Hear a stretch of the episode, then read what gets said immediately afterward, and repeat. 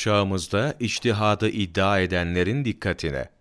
Günümüzde müçtehit imamların eserlerini doğru dürüst bir şekilde okumaktan aciz bazı kimseler, müçtehitlik iddia etmekte ve şer'i hükümleri doğrudan doğruya Kur'an-ı Kerim ve hadislerin meallerinden çıkarmaya yeltenmektedirler.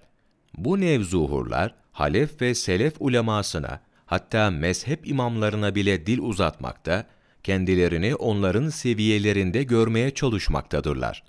İslam aleminin gülistanında öten bülbülleri taklit ederek, kendilerince hükümler çıkarmaya çalışan bunlar gibi viranelerde öten baykuşlar, İslam'ın kendi akidesini sarsmakla birlikte, Müslümanların amel ve akidede selef ve halefe olan güven ve bağlılıklarını yıkmaya çalışmaktadırlar.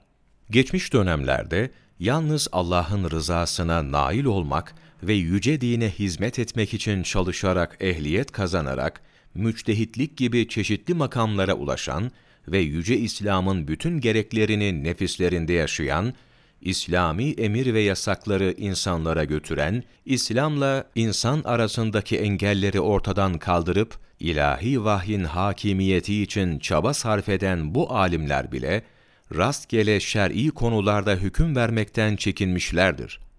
İmam-ı Gazali rahmetullahi aleyh, İhya'nın Taksimatül Münazarat bölümünde şöyle diyor, İçtihat mertebesine ermeyenlerse, ki çağımızın bütün ilim adamları böyledir, o tabi olduğu mezhebin fetvasını naklederek cevap verir.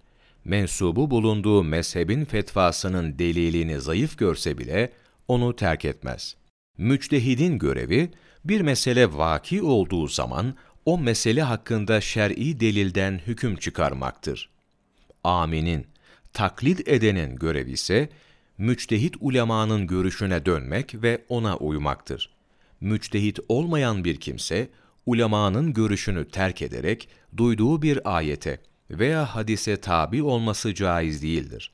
Çünkü ulema o ayeti veya hadisi mutlaka görmüştür.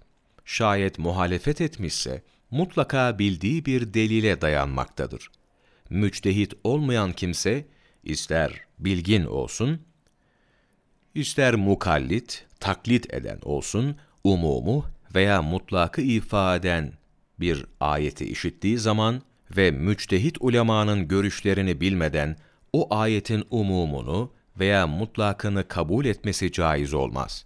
Çünkü nasih ve mensuhu, am ile hassı, mutlak ile mukayyedi, mücmel ile mübeyyeni, hakikat ile mecazı bilmeden, umum ve mutlakları ifade eden delille amel edilmez.